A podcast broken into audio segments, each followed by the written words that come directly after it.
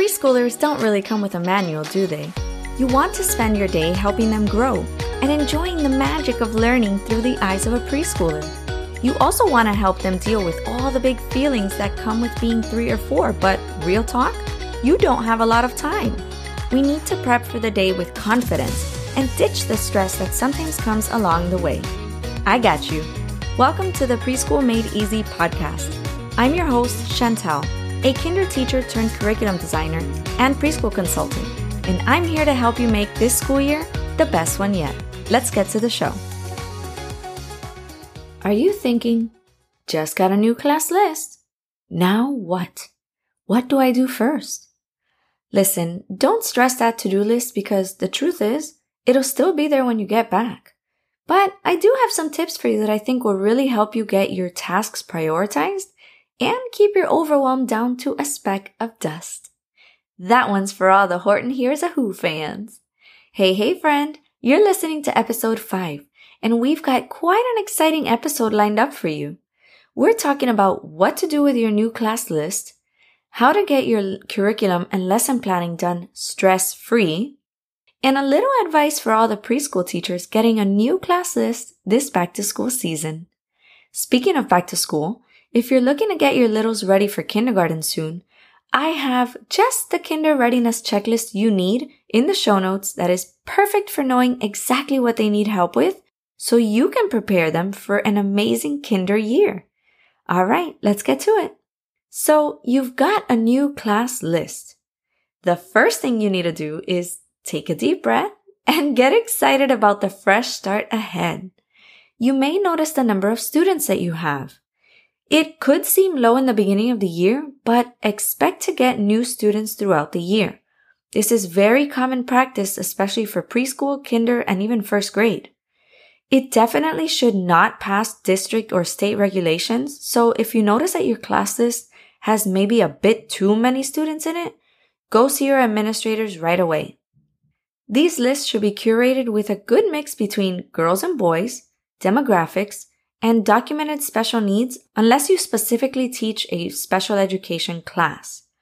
Then, you want to carefully review your class list to familiarize yourself with your children's names, their ages, and any specific needs or accommodations they may have. This will really help you get a sense of each child's individuality even before the school year begins. Imagine how impressed the parents will be. The next step is to connect with the families of the children on your list. You can reach out to each family to introduce yourself, maybe welcome them to the preschool community, or just gather any additional information that might be helpful for you to know about their child. It's crucial to establish a positive and supportive relationship with the parents or guardians right from the start.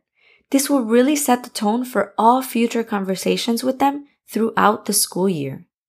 Building that rapport with families is everything. This is a lesson I learned in my very first year teaching. My co-teacher already had 35 years of experience in the classroom, and she had me sit in on her meetings with parents so I can see how she modeled a parent teacher conference, a not so great phone call, and even a meeting with the administrative team. You know what else you can do that will really set you up for success? Planning a back to school event or maybe an orientation for the families. Now, I know this may seem like it'll take all this extra time, but chances are your school will already host an event like this. All you have to do is show up allow the parents to meet you or the other teachers, and invite them to familiarize themselves with the preschool environment.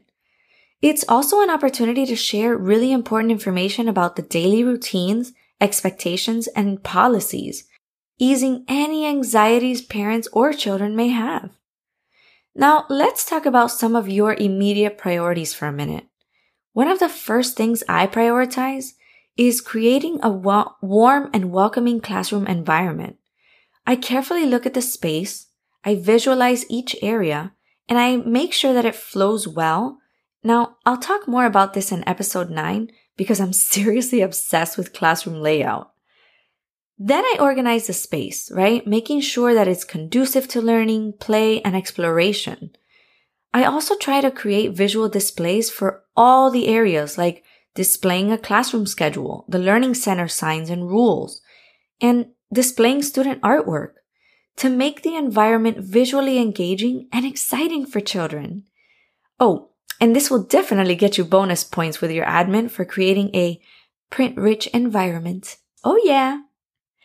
Okay, so we've talked about what to do when you get your class list, but what about curriculum and lesson planning? These are two of some of the most important components when teaching. As a preschool teacher, I created a flexible curriculum that aligned with all the developmental needs of the children in my class. I carefully designed engaging activities and lessons that promoted their social emotional learning, cognitive skills, language development, and their fine and gross motor skills.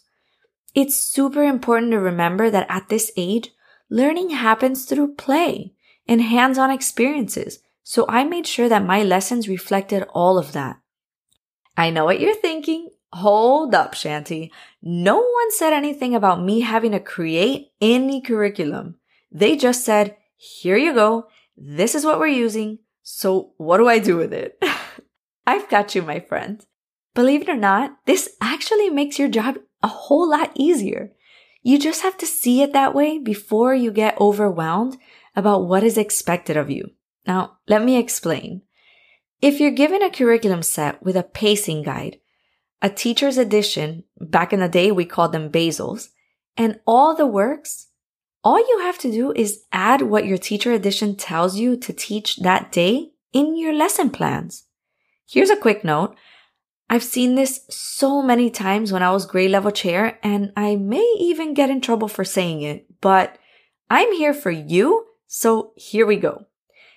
Just because your teacher edition tells you to teach a phonemic awareness lesson, a phonics lesson, a shape, a color, a number lesson, a comprehension lesson, and a vocabulary lesson all in one day does not mean you actually have to teach all of that in one day.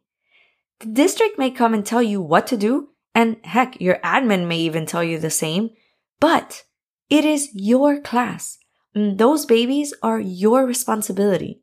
You know them best, and it is your job to teach them at their level and their pace and challenge them as needed. If you can only get through some of those lessons in a given day with your allotted time, then pick and choose the ones that are most important to your kiddos and teach those as best as you can. Seriously, don't let overwhelm get to you or get in the way of you planning fun and meaningful activities with your children because you'll end up teaching what you were told, being miserable, and your kiddos won't have any fun. Therefore, they will likely not consume the content the same way as if you would have taught it your way. I promise it'll all be worth it. Hey, toddler and preschool parents. Is the thought of kindergarten starting soon creeping up on you? Your kiddo is growing, and let's be real, it's coming pretty fast. Cue the tears. But don't worry, you're not alone. I've got you. Let's turn that frown upside down and get really excited for what's coming. I'm launching a brand new workshop for toddler and preschool parents that will take you from panicking to prepared. In this workshop, you will learn how to design your ideal daily preschool routine, use simple materials you already have at home, decide what and how to teach your child, and create a personalized plan for getting your child ready for kindergarten. Go to chantymacias.com slash workshop to learn all about our Let's Get Ready for Kindergarten workshop. Now, cue the happy dance because we're so ready to do this with our kiddos together. Let's get back to our show.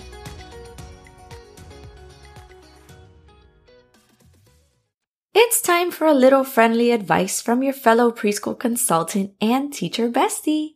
To all the teachers getting that class list soon, embrace the uniqueness of each child and celebrate their individuality.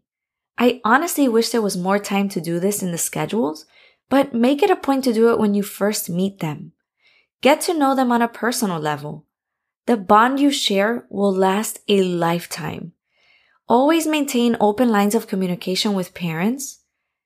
I used to have an open door policy with mine and invite them to come and talk to me whenever my students were either not in class or I was still physically at work. Update them regularly on their child's progress and involve them in their child's learning journey. Remember to be flexible and adaptable. Preschoolers thrive in an environment that allows them to explore and make their own choices. So be prepared to adjust your plans based on your kiddo's interests and needs. Oh, one last thing. Keep it simple. Your to-do list does not have to be three pages long. And you definitely don't need to spend an entire month preparing things at home for back to school. One to three tasks a day and prioritize. If you're still not sure what you need to do to get your class list, or maybe you need more help on simplifying or prioritizing your to-do list, send me a DM on Instagram at chanty.macias and let me know how I can help. That's all for now. Thank you so much for hanging out with me today. I love creating content to support you on your preschool journey. So if you enjoyed this episode, reach out to me on Instagram and let me know what resonated or any questions you may have. Let's keep the conversation going so we can support more preschool teachers and parents just like you. See you in the next episode.